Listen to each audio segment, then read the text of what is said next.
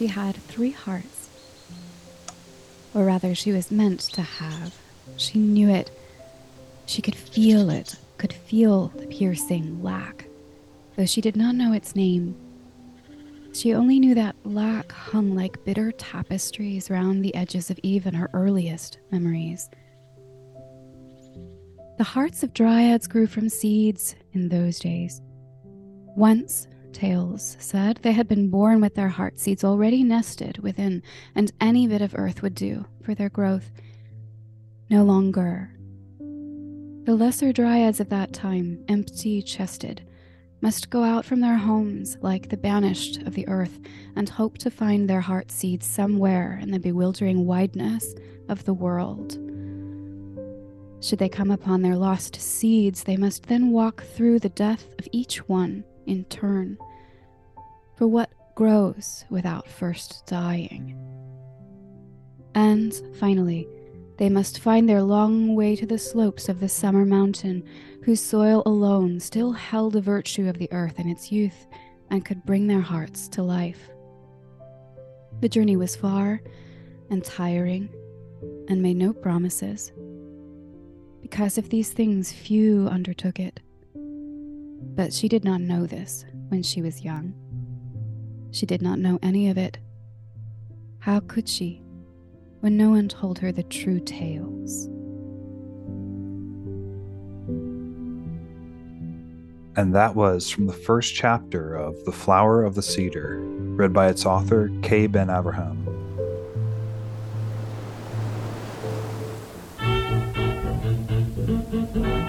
I was pointing out last time that the Christian life is simply a process of having your natural self changed into a Christ self.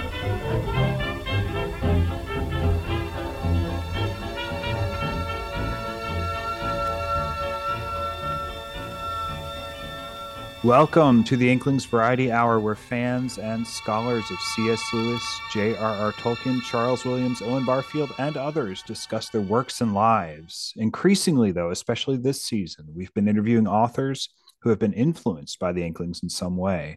To me, this is entirely within the spirit of the Inklings as a group who were primarily a writing group, grounded in the soil of great imaginative works as they planted and fostered their own seeds. I'm Chris Pipkin, occasional planter of trees, both actual and metaphorical. And with me today, I have Kay Ben Avraham, author of The Flower of the Cedar, a tale of dryads from a time long before human history began. Kay, it is wonderful to have you on the show. Thanks for coming. It's such a pleasure, Christopher. Oh, this is this has been a delight already. so, where are you joining us from? I am joining us from the East Coast.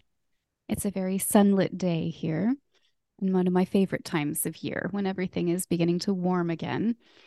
I I tend to be like an 80 year old woman and cold all the time. So this weather is is a boon. uh, yeah, well, I'm down here in Georgia where it's it it is warm, but it has been warm. and it always little, will be warm. it, it's yeah, it's it's it's a little it feels a little less refreshing for for the summer. Except I am done with grading. I'm done with classes for the summer, which is always quite refreshing. Mm. So yeah, now I can spend the next yeah the next week, the next bit of free time interviewing wonderful authors who are being published through Signum University Press and specifically in in your case, Quick Beam Books. Mm-hmm. Now, this is my understanding of of you know kind of the the process of your book so far, but please like fill in gaps, correct me as I'm as I'm wrong. You you have already written one draft of this book, correct?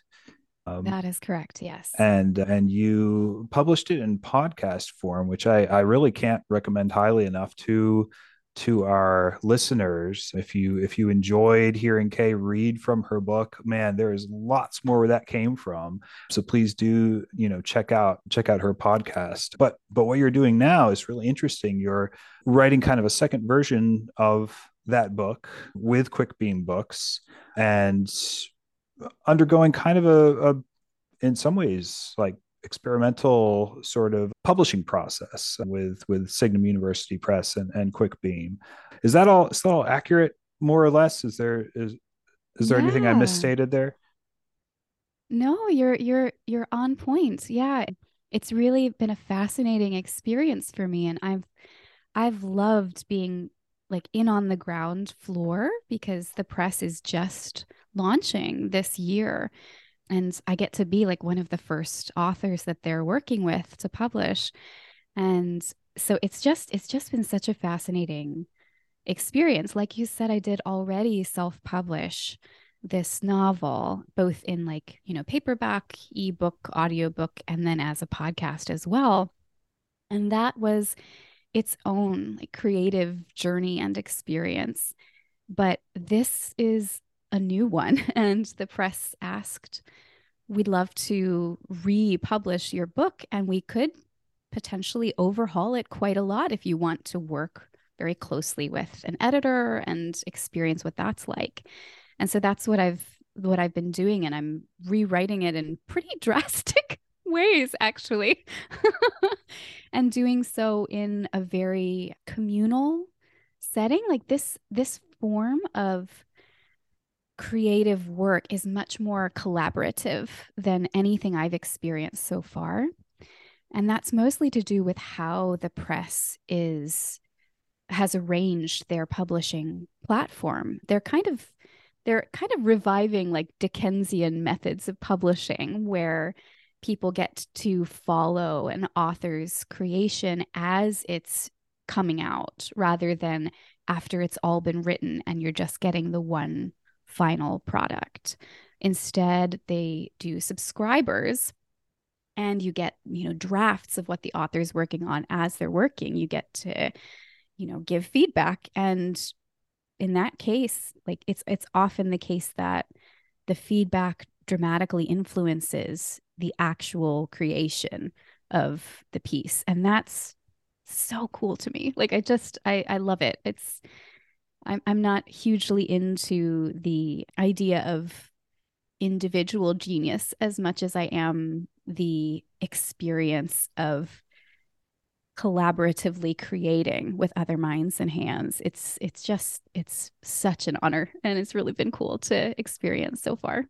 Yeah, that sounds fantastic. That's yeah, that's that's super cool. So you, so you all have kind of writers circle, right? That's right. And people pay a small amount, subscribe, and suggest revisions as as you kind of go and as you as you send them chapters. Is that is that more or less how it works?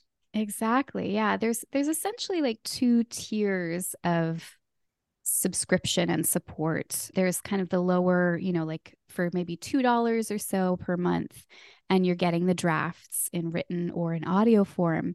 But if you join an author's circle, that's, you know, a higher tier about $25 a month and for those you're actually meeting with the author live every month and being much more involved and engaged in their process and in what they're you know stuck on or yeah yeah. It's really uh, that's that's just been amazing. That's that's the newest part of the experience for me. I've i've got a i've got an author circle of some really dear friends. I know almost all of them.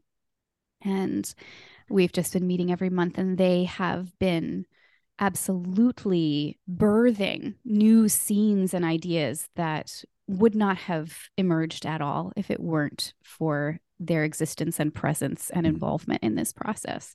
Um, That is so super cool. fascinating. Yeah, and that that tracks so well with something we've kind of been emphasizing in this this podcast, partly inspired by Diana Pavlac Glyer's, the company they keep, and and other kind of recent trends that have emphasized how the Inklings actually did influence each other. Right, Mm. even even Tolkien was influenced. That's but right. uh yeah just just the the idea that we we do you know uh, creative works don't happen in a vacuum and and we do write them for others and and That's so right. it only makes sense that those others would be involved in in in as you say they're birthing right? They're the this this sort of process. But uh, but yeah that's that's wonderful. What are some of the would you say most important revisions you've made as you as you've kind of rewritten? If you can if you can give those without spoiling too much. Yeah. Oh my goodness. Well, I Oh, there's a lot to say about that. So I'll try to I'll try to sum up. the the heart of the book in the first edition was much more concerned with the question of I mean, I use dryads, but it, there, it's a very almost allegorical flavor. You know, we are talking about human nature in this story. And the heart of the book for the first edition was much more one of theodicy. At the time I wrote it, I was a, a devout Christian. And I was very I was very engaged with those ideas and wanted to speak to them in story form and that has that has changed since i wrote the story and this new edition is shifting a good bit away from that and towards instead this found family relationship at the heart of the book the two main characters lara and jan. And it's beginning to have a lot more to do with well, I guess uh, the way that I could put this is I, I came across I came across a, a quote from a of all things a trauma therapist named Bessel van der Kolk. And the quote is if you feel safe and loved, your brain becomes specialized in exploration, play, and cooperation. If you are frightened and unwanted, and this is speaking like as a child, it specializes instead in managing feelings of fear and abandonment. And in this second edition of the book, I have been changing the lens from what is our duty to the divine? What is our relationship to the divine? to instead what is our relationship to ourselves and one another and the world and our own hearts and using this lens of sometimes how deep pain or trauma or abandonment or neglect can affect that. Hmm. and so i've been that's probably been one of the most profound shifts. Yeah. I've, yeah that I've, is fascinating you know, yeah. I've removed whole characters. There were there were characters who were in the first edition as a an act of personal homage to people and events that I cared about, but who didn't truly belong in this story mm-hmm, mm-hmm. that I've been just taking out and putting in my compost basket. they may appear in other works later. Who knows? Let's keep let's keep the plant metaphors coming. By the way, yes, uh, all, all that all that we can have. Yeah, uh, I saw. By the way, you did you did that very nicely in the show introduction. There, I saw all of the seeds and soil, and it's like, oh, see what you did there. but yeah, and then also also Serena, my just glorious editor at the press. Mm-hmm. One of her first challenges to me was what if you make this a bit more dryadic? By the way, really quickly, as an aside, how close are you to finishing this second version? Is this a podcast that you want mm. to come out to encourage people to buy the finished thing, or a podcast that you would want to come out to encourage people to join your writer's circle? Ooh, I would say I would say the latter. Okay. To either purchase the like, you know, $2 subscriptions where they're getting drafts mm-hmm. or joining the author circle because it's probably going to be another like three quarters of a year uh-huh, before uh-huh. yeah like i i'm laying down the the track as the train is going and okay. that too is very new discovery writing experience. hey but it's you know i mean you do you do have a base that you're working off of right even yes. as even as you're altering and kind of making it better which is so i mean i have so much trouble revising whenever i do my own stuff i'm always like ah is this actually better than the thing that was there before Yeah. you know and it's so yeah it's it's it's so hard Yeah. uh, and it sounds like having a writer's circle would be great for Mm-hmm. that in, a- in a Mhm. lot of ways right because you Oh, get absolutely. to see immediately whether it connects with an audience better or or, or not Uh, Right. Yeah. yeah so serena suggested that you make this more dryadic Indeed. and one of the things that I really like about this book is that you are describing it it feels very with, without in any way being less your own it feels very kind Mm. of like macdonaldish in, Ah. in terms of its tone Mm. rather than necessarily like tolkienian even though it's Mhm. even though it takes up a lot of the same themes and obviously has some parallels we can talk about with tolkien Right. but but it's so you know you mentioned it being like kind of allegorical or having Mm. allegory in Mm. it or whatever Mm. before Mm. it seems to be as much a journey Mm. Or maybe even more a journey an interior journey right as as Mhm. kind of like an Mhm. external journey and one of the things that's interesting about this is that you characterize dryads and and other creatures sort of sort of from the inside out right like we, we Mm. get a few external details at least in the version that i've read and this may have changed a Yeah. bit but but so much of it is about healing and relationship and Yeah. it's it's the the shift yeah the shift from the way like you know fantasy books are normally written right which is all about the kind of external quest and you have some notes of like right. internal change and things Right. like that but this is so much about her heart Mhm. you know as as you say Yeah. or her hearts Right. Uh, but but yeah how do you how do you take i mean you you do a fantastic job from what i've read of describing a Mhm. dryad's experience from the inside and making it alien but also familiar how do you make it more dryadic Well, first of all, I just I just wanted to say like thank you so so much for, like you're such an attentive, thoughtful reader. But yeah, as to your question, so as I've been working with Serena, I I I I decided to call it the book's mythic physics. This this quality of well, how does this element actually work? And like to give it more attentive rigor in development before I write. So, for example, something like the imagery of this summer mountain to which dryads must bring their heart seeds to come to life, or the fact that they are three hearted rather than one.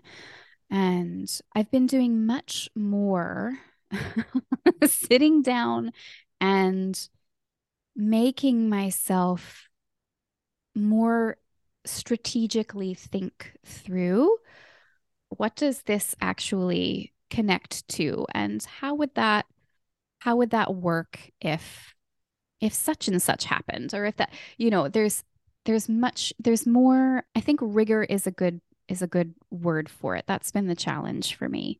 The interiority of the quest is a feature of the story but like all like all gravities that we might have it has its pluses and minuses. And so when something is as interiorly focused it can dip a bit too much into that. And there's some loss of tangibility of palpability of embodiment to the story. And that's what serena and my author circle members have really been helping me to work with and sometimes it will be quite pointed you know they'll say in this scene I literally cannot picture what is happening. I I Uh-huh, need you to uh-huh. I need you to describe and explain and give me handholds Mhm. much more.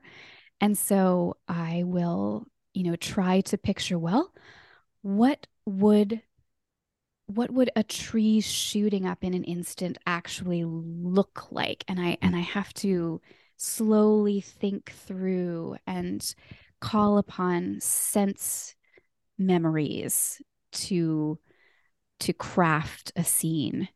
So it's been it's it's been stretching to my capacities as a writer. And I've just I've I've ended up doing a lot more tangible description of things like the heart seeds and like the types of plant life that is embodied by these dryad characters. So I, I like you said, I as you know, when we're revising our work, we often can't even tell. I don't even know if this is better than the first version, but I'm giving it my best and we will see what comes out the other end.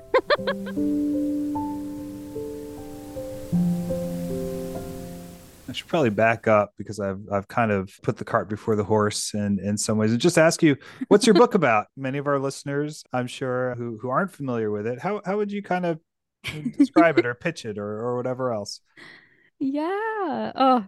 And may I say just for for my own or anyone else's work, this is always the the thing that I find the hardest whether it's my own book or a book that I've loved, I always struggle to capture in an elevator pitch length.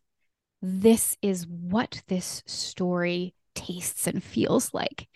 Mm-hmm. it's almost it, it's almost like well you just you want to say oh you had to be there. You just have to walk into that room and feel it on your skin like yeah yeah well i mean i think particularly your book is so atmospheric and meditative or at least the the mm. version that i've encountered right and i'm sure yeah. that trend continues because that just seems to oh yeah the, it's the not going sort anywhere of flavor of writing that you that you have what about just and, and again so much of this happens on the inside right um mm. but but just in terms of the of the plot if you had to just kind of describe the plot to somebody who yeah. hadn't heard of it before yeah how would you do that so i would say that this story is pastoral or metaphysical fantasy.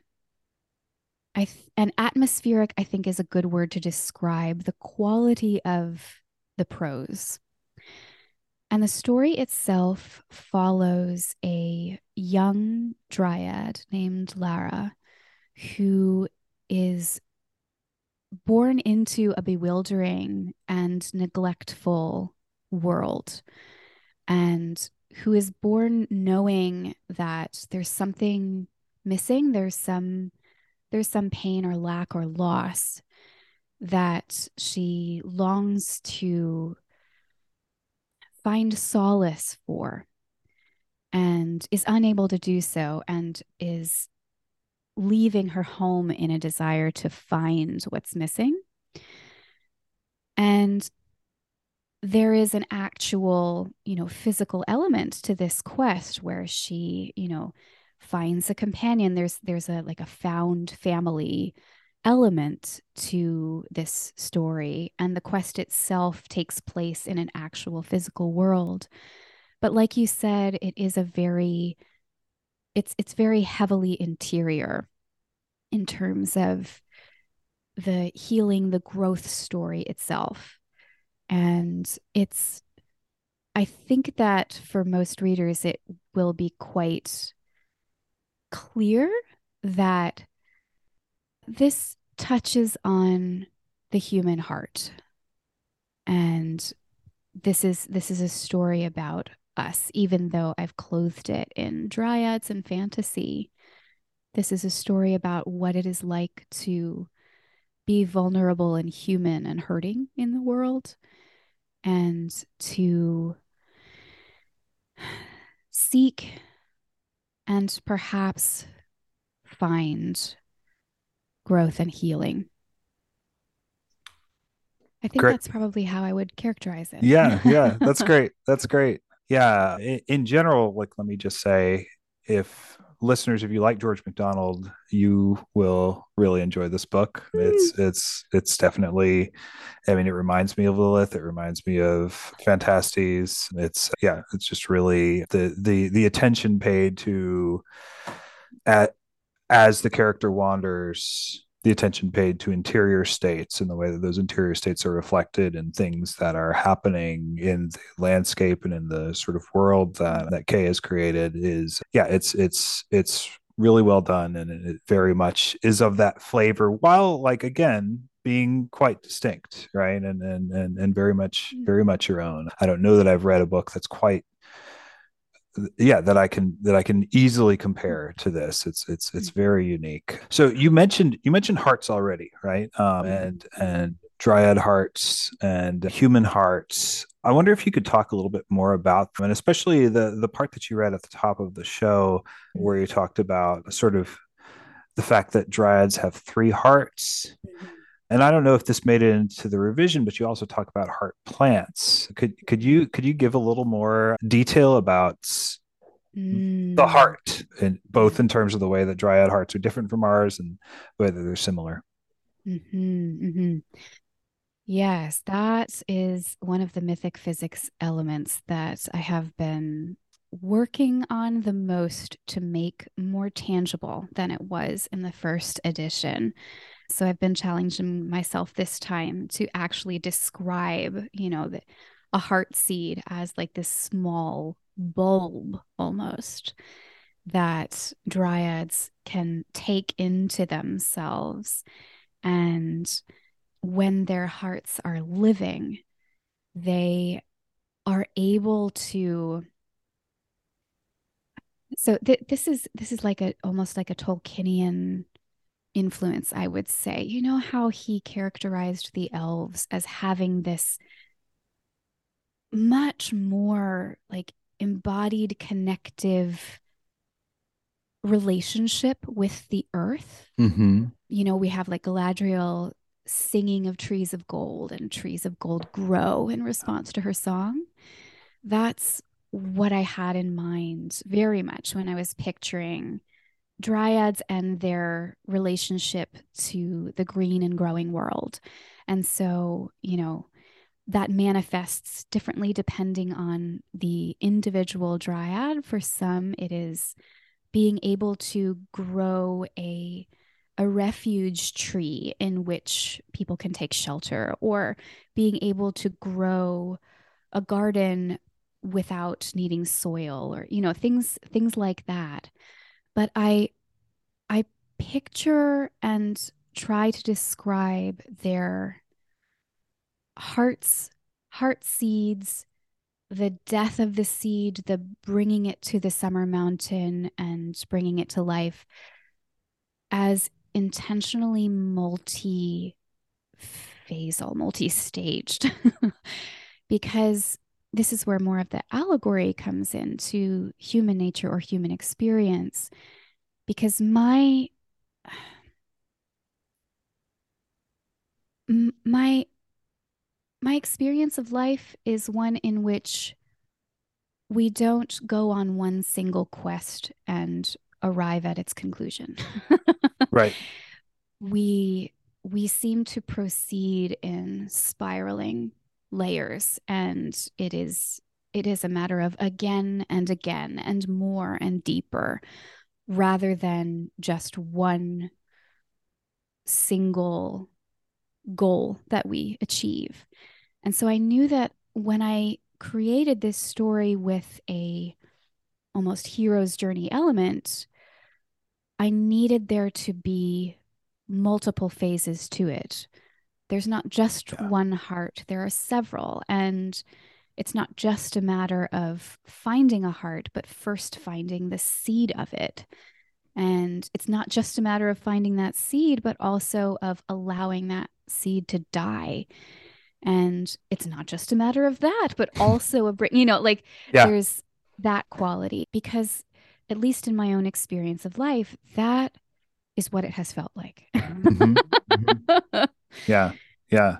How do you how do you then because I think that's absolutely yeah, that's that's quite insightful and that is the place where a lot of times stories can feel false, you know, mm. uh, sort of the and again, like keeping and bearing in mind that stories can't represent necessarily all of life. So I'm not Right. like condemning fairy tales here and the happily ever after because I think they're good. How do you how do you sustain a sense of suspense or or a sense of investments if they're like with it because I, I I don't know even with some of some of the modern shows that complicate that sort of dynamic right where you're Mhm. where where they're kind of like okay yes they win this and then this horrible thing happens to them and then they lose and then they win you know and and after a while i get tired of seeing my favorite characters die Yeah. in a, in Yeah. a show right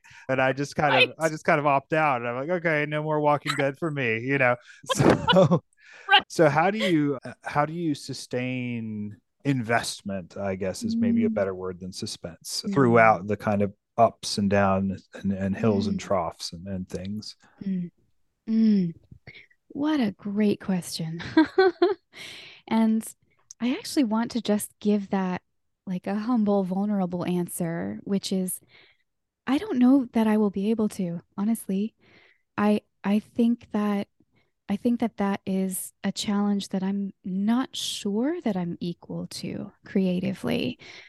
I I think that our hunger for story, for narrative, and for meaning is something so deeply laid within us. And I've often experienced it to be out of step with the reality of life, that life often leaves us hungering Mhm. For closure and for like and and often I think that is why we write story with the types of much more tidy arcs that we give to most of our stories. Mhm. I I honestly don't know if it will work to side a bit more with reality and Mhm. Kind of push or strain that natural hunger we have for the single quest that comes to a an orchestral conclusion. right And I you know, I think that I look at people like Tolkien who somehow, at least to my mind, yeah hit both of these things. Like he he creates you catastrophic orchestral endings and then gives us the scouring of the Shire for another like 60 Right. pages. And I'm so here for it. I'm yeah like, you know, yeah i know i know well maybe it helped that he was writing for distinct group of people right there we Um, go. so so maybe yeah as you as you write for them that will become more and and you know part of the reason i asked it's not because i'm sensing like any trouble in the first version of this that that i'm you know kind of going Mm. through so much as like for myself that's really hard to do Yeah. so yes. it was it was not yeah it's it's it's just more kind of like well how how as a writer do you do you pull this off because Mm. it seems Yeah. yeah it's it's tough Yeah, yeah, yeah. And I think, you know, I think we could also say not all stories will work or resonate with all readers. You know, like Yeah. I, you've used the word atmospheric to describe the book, which is wonderful because that's exactly the type of fiction and of writing that I myself enjoy. yeah I don't tend to be drawn to quote unquote page turners. Mhm. Uh, and that's not a universal t- desire, you know, as a Right. reader. Um, Yeah. So, you know, I think I do end up creating the kind of content that I myself love to take in. And there will be others out there who also love it, but there will be others who don't and who are like, wow, I think this is moving really slowly and I'm going to use it to help me fall asleep at night.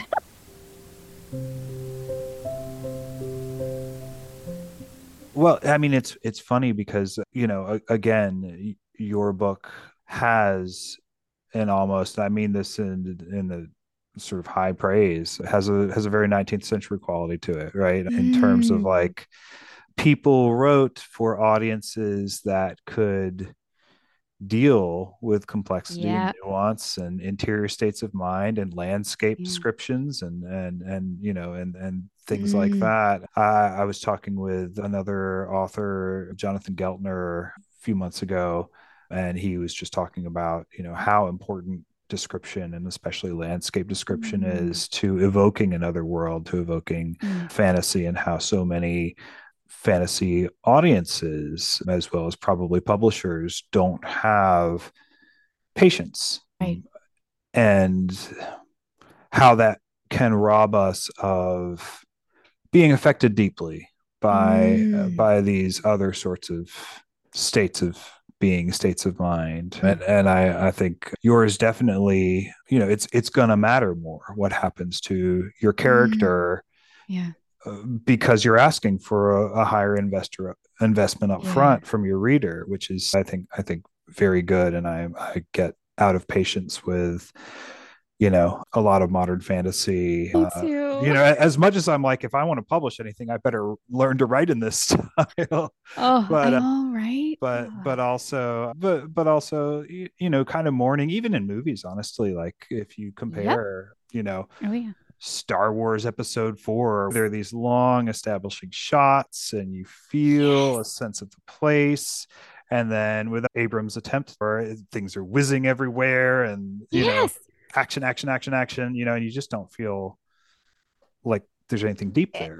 Exactly, exactly. Oh God, I love that you brought that up because that's that's that's the exact like aesthetic that I am constantly feeling when I watch Yeah. movies and TV shows these days. I always feel as though I was born in the wrong century. Like it Yeah. just I'm like, I would have stayed on that shot for another 20 minutes. Uh-huh. Please and thank you. Yeah, yeah. But they only gave me two seconds. so we should probably talk about talk about your book some more. So the Summer Mountain. Yeah. is another at least in the in the version again that that I've been reading the Summer Mountain is a very Mm. important thing a very important place in some ways you know in in similar ways to the motif or, or the idea of the heart what is the Summer Mountain Hmm. Hmm. So, you know, in, in Tolkien's mythology, he is much more medieval and and earlier in the sense that he's envisioning a world which is in decline. mm-hmm. And that is almost the precise opposite of the unquestioned underpinnings that we tend to have in modern, most modern, you know, philosophical traditions. Yep. Of sort of upward progress and, you know. So this this is a story that is based more in that lens of decline. And i i am envisioning a a world in which there were once old dryads the type that we think of in our myths where they are the spirits of trees and there is this like just union at the heart of their being. And i'm envisioning it where like the earth itself was once this naturally generative connected experience of union. And that is no longer the case. There is less and less of the earth that has the capacity to bring a dryad's hearts to life. And there's, you know, an allegorical or metaphorical resonance to that in our human nature. I think we we have a feeling of the loss of connection to almost like a, a pre-verbal oceanic oneness that we used to know and long to return to. So it has that, it evokes that, but it also has a a tangible reality in the story itself. So the Summer Mountain is an actual physical place whose soil is still still holds those qualities of what the entire earth used to so almost like a like a wildlife preserve or something like that where we've mm-hmm. lost so much of our you know biodiversity and ability to sustain what once was but there are these little these little islands these little you know havens that remain but they are becoming fewer and fewer and they are harder and harder to access so that's sort of the idea of what the summer mountain is yeah, that's really beautiful. It, it, it, you, you describe it in terms of at least I forget if you do it in the new prologue, but I know in the in the original introduction you sort of compare it with Eden and Avalon mm. and and and things like that. But it's it's a place where um in in the kind of dryadic experience, it's it's a place where you need to like that's where you plant your heart. Yes. Is that is that correct? And then yeah. the heart grows from mm-hmm. that. Okay. Yeah. Yeah. Yeah. That's cool. That's very, again, this is the Inklings Variety Hour. So obviously we're going to, it's very, it, it, reminds me of The Magician's Nephew, right? Where you can plant things and it's this sort of, it's this sort of Eden of that world, yes. right? Where, where things just grow, right? Yes. And, uh, yes. Yeah. I love that. That's, yeah. Oh, yeah. That, that entire aspect of, of Narnia has absolutely been in the compost that I've been working with. Yeah, in yeah. this story. I always found that so evocative, the way that he wrote that portion. Yeah.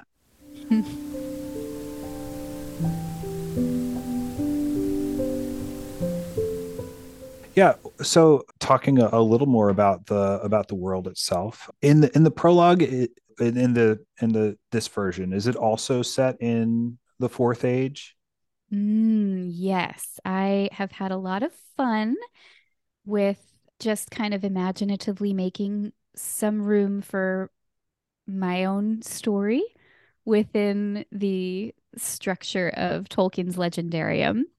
And I've mostly done that by pretending that with the you know, age of the elves, there was also a time of dryads before men became predominant. So I've kind of invented that little, you know, I'm picturing this is a silly image, but I'm picturing like, you know, pulling out the dining room table and adding another leaf. Like uh-huh. Uh-huh. Yeah. and that's that's kind of what I've what I've done here. You know, there's there was another race that similarly to the elves was was born, came to its zenith, and then eventually faded and gave way to another. And yeah. so in this we have overlap where there still are elves, but they have also almost all withdrawn. And then with the old dryads that become what are called the late dryads, which are much more like humans, there is a there's already been like a falling away, a diminishment. And eventually our own race with its illness of domination and hierarchy ends up eradicating variety and becoming the only present race. And there are no longer dryads now in the world. Mm. And that's why, you know? Yeah. So that's sort of the, you know, whimsical, just because it amuses me mm-hmm, structuring mm-hmm. that I've used for the story. No, I love that. I love, I love, I love that you lean into the. You're, you're like, oh yeah, I'm, I'm influenced by Tolkien, of course. Mm-hmm. Um, and here's, you know, it's it's really it's actually really refreshing, and I like that you are, in a way, opening up the Tolkien's Tolkien's world and and elaborating on it and, and making it, you know, the story is absolutely your own. It's very much your own. It doesn't read like Tolkien. It reads like mm. Kay Ben Avraham, mm. right? But it's it's it's really fun how you take you know some of these basic events and some of this basic framework that Tolkien posits before human history and just kind of, like you said, stick in your own leaf.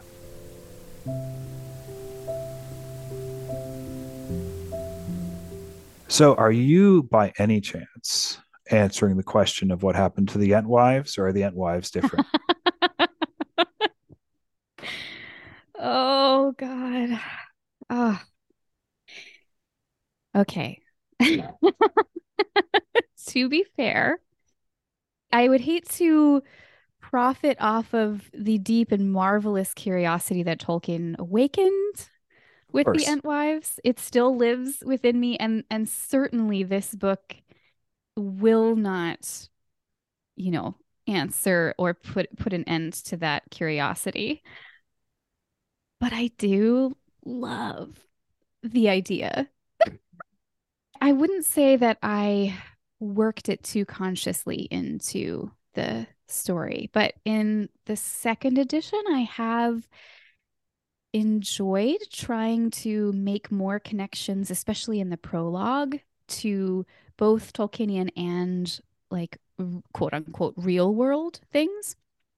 And one of the elements I've dropped in there is the idea that old dryads didn't record stories on paper because of course that's made from tree bark that's and t- like terribly yeah. cannibalistic of them yeah. you know and that we only have the only records of of their stories were actually in living trees in the gardens of Alexandria that were lost when the library burned and i oh that is have, cool i have been privately in my own head canon imagining that those were the Entwives, that they the Ents themselves were incorrect in their characterization of what the Entwives were after, and that all they cared about was making sure that they had control and security, and everything that they planted stayed where it was put, and they could, you know, have this lovely, predictable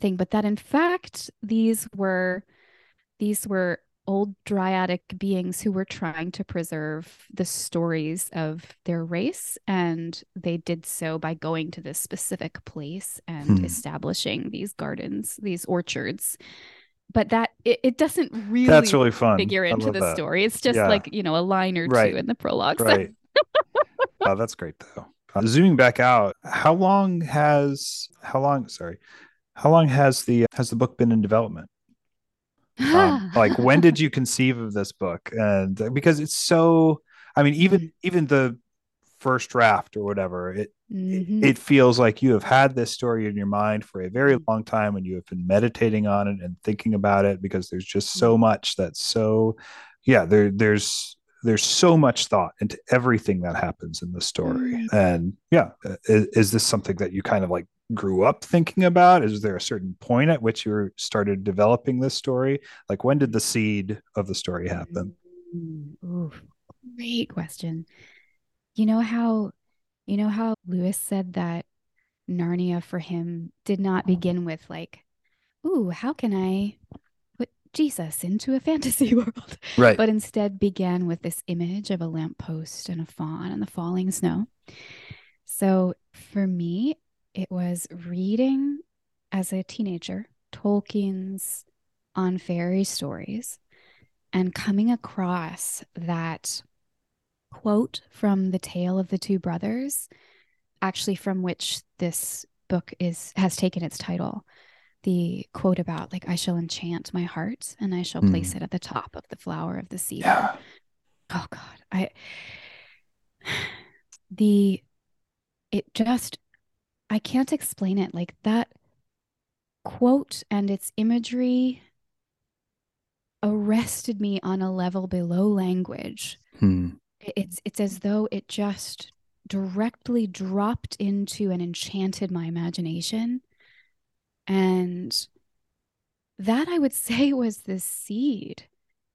It wasn't until though, like it wasn't until I was in college I was taking I was taking a class with a really evocative poetry professor and she would have us do writing prompts sometimes. And one day in class, the sentence, she had three hearts, just floated into my mind. Hmm. And I began writing it with this imagery from the quote of like a heart that is is hidden or inaccessible in some way and has to go through a process before it is recovered. Actually, would it be helpful for me to read the whole well, it's not a Tolkien quote, but the whole Tale of Two Brothers quote here? If if you I'm yeah, sure if everyone would absolutely. Yeah, Okay, please do. Please do. I Yeah. yeah, I love that that was so just kind of because for me like when I hear those stories I'm like, "Oh yeah, it's the motif of like the heart that you can, you know, displace and and store somewhere so that it's not, Yes. you know, like there's It's Harry Potter. Yeah, giant- yeah, yeah, yeah, yeah, or or, Right, or like the giants and the other uh, fairy tales or whatever. But I love that you took it in this direction. Yeah, please do read it. Mm. Yeah. So the quote is I shall enchant my heart, and I shall place it upon the top of the flower of the cedar. Now the cedar will be cut down, and my heart will fall to the ground. And thou shalt come to seek it, even though thou pass seven years in seeking it. But when thou hast found it, put it into a vase of cold water, and in very truth I shall live. Hmm. Ugh. it just it just moves me. Yeah. Oh, that's so super it's cool. been yeah, it's been like 20 years. yeah yeah Uh, yeah i mean it is it is such a it is such a thoughtful work at least the version that i have Mm. you know and i'm sure the, i'm sure the next version even more so that, that it, it just seems like something that has been you know cultivated to take another Mm. metaphor right for a very long time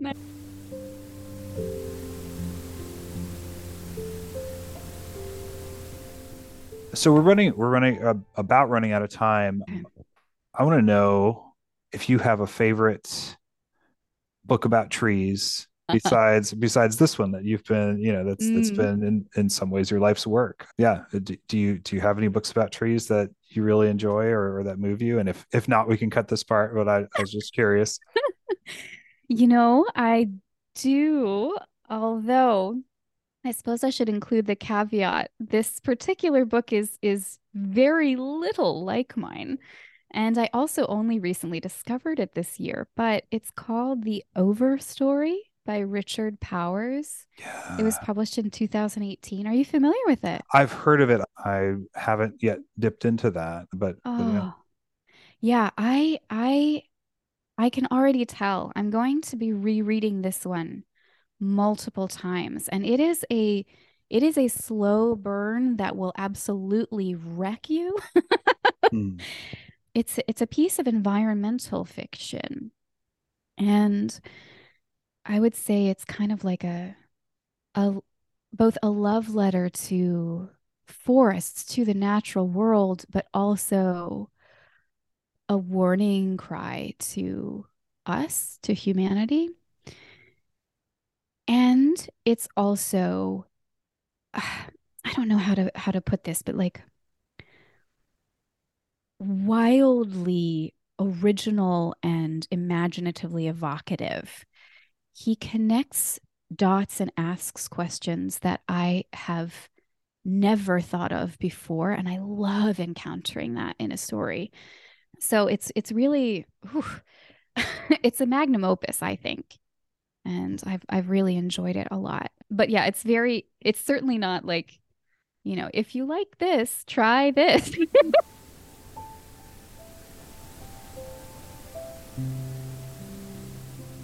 Well, Kay Ben Avraham, thank you so much for joining us to talk about your beautiful book, and and I'm excited to read the next version. Where can my listeners go if they want to join your writers circle? Mm, yes. I would say the easiest place to direct them would be my website, which is K K A Y Ben Avraham. That's B E N A V R A H A M dot com. And that landing page has all of the possible links that they would need.